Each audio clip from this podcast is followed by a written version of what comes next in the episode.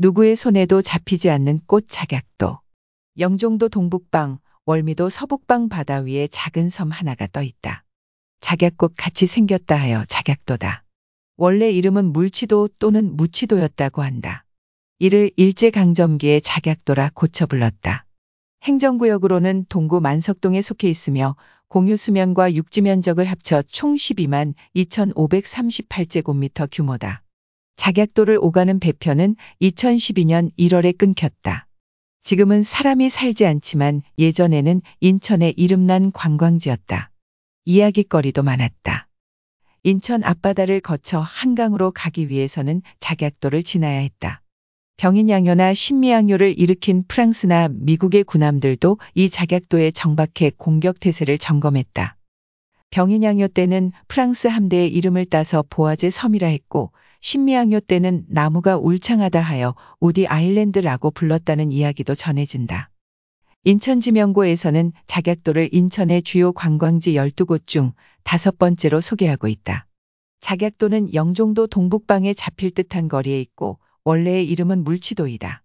영종진의 뗄나무를 공급하던 수목지로 부천군에 예속된 섬이었으나 1963년 1월 1일에 인천시에 편입되었다. 일제 때에는 스승이라는 일본인의 소유였으나 해방 후 화수동에 살던 이종문이란 사람이 여기에 고아원을 설치 운영하다가 625와 더불어 폐쇄되었는데 그 후 성창이라는 사람이 불화받았다고 해서 한때 문제가 된 적도 있었다. 천혜의 지형과 수목으로 덮여 있는 작약도가 지금은 정태수의 개인 소유이며 그 경관과 피서지로서 경양각지에서 관광객이 수없이 찾아들고 있다. 작약도란 이름은 섬 형태가 마치 작약꽃 봉우리 모양처럼 생겼다고 지은 이름이라 한다. 이 책이 나온 때가 1993년이다. 당시의 주인이라던 정태수는 세상을 떠들썩하게 했던 한보그룹 회장을 말한다. 1997년 국제통화기금 외환위기를 촉발시킨 정태수 회장은 해외 도피 생활을 해왔는데 2019년 그의 넷째 아들이 체포되어 국내에 압송되고 나서야 2018년 12월에 사망했다는 사실이 드러나기도 했다. 작약도를 소유한 사람은 여럿이 있었으나 누구 하나 잘 된 경우가 지금까지 없었다. 조선시대까지는 섬을 개인이 소유하기 어려운 상황이었으니 당연히 왕실 소유였을 것으로 추정된다. 첫 개인 소유자는 인천지명고에 등장하는 것처럼 일제 시기의 스승이라는 일본인이다. 이 이름은 인천시립박물관의 이경성 초대 관장의 회고록인 어느 미술관장의 회상에서도 거론된다.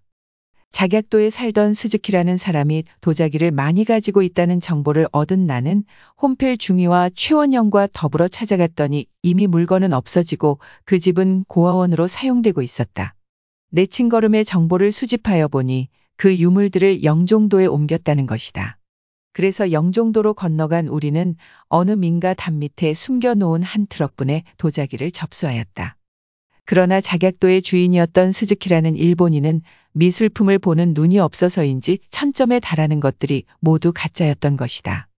해방 이듬해인 1946년 4월 1일 개관한 인천시립박물관에 전시할 유물을 찾아다녔던 사연의 일부이다. 일제강점기 일본인들의 도자기 유출을 적나라하게 보여주는 대목이기도 하다.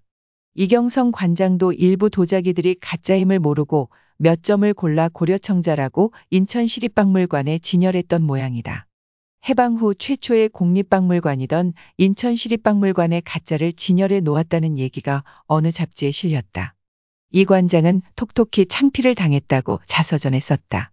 1976년 한보그룹에 넘어갔던 작약도를 한보사태 직전인 1996년 인천의 해운업체인 원광이 인수의 해상 관광단지로 개발하려 했다. 하지만 원광마저 부도가 났고 2005년에는 진성토건이 매입해 대대적인 작약도 개발 계획을 발표했으나 진성토건 역시 부도가 나고 말았다.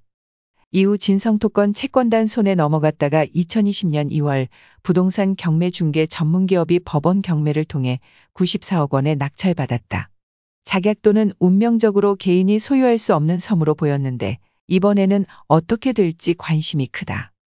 2019년 인천시는 작약도를 매입해 관광지로 개발하겠다고 발표한 바가 있는데 낙찰 기업으로부터 적정 가격에 사들일 수 있을지 모르겠다. 공공개발을 통해 작약도에 기고한 운명이 제 자리를 잡고 시민들의 휴식 공간으로 변신하기를 바란다. 작약도와 관련해 빼놓을 수 없는 이야기가 또 하나 있다. 여러 재력가들이 떼돈을 벌기 위한 관광지로 개발하려고 애쓰는 와중에도 작약도는 문학소녀들의 시심을 돋우는 소중한 공간으로 기능했다.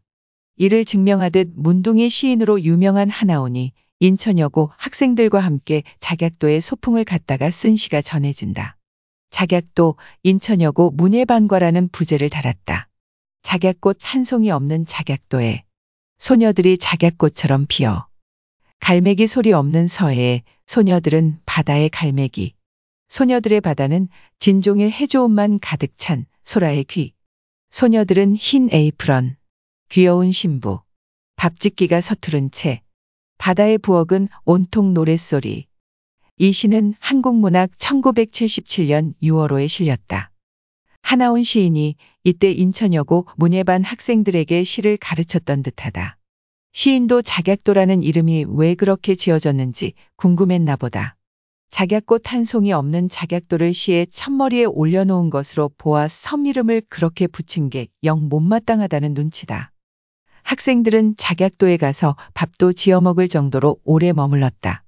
서투른 밥짓기가 시인의 눈에 잡히고 말았다. 최근 행정구역 관할 관청인 인천 동구가 작약도의 이름이 일제강점기에 엉뚱하게 지어진 점을 바로잡기 위해 예전에 불리던 물치도로 바꾸기 위한 작업에 나섰다. 이 안은 인천광역시 지명위원회를 통과했으며 2020년 하반기 국가지명위원회를 통과하면 작약도라는 이름은 물치도로 환원된다. 하루빨리 작약도가 공공의 영역으로 돌아와 지금 학생들도 작약도에 소풍을 가서 40년 전 문학소녀들과 문둥이 시인 하나온이 그랬던 것처럼 섬 나들이를 노래할 수 있는 날이 왔으면 좋겠다.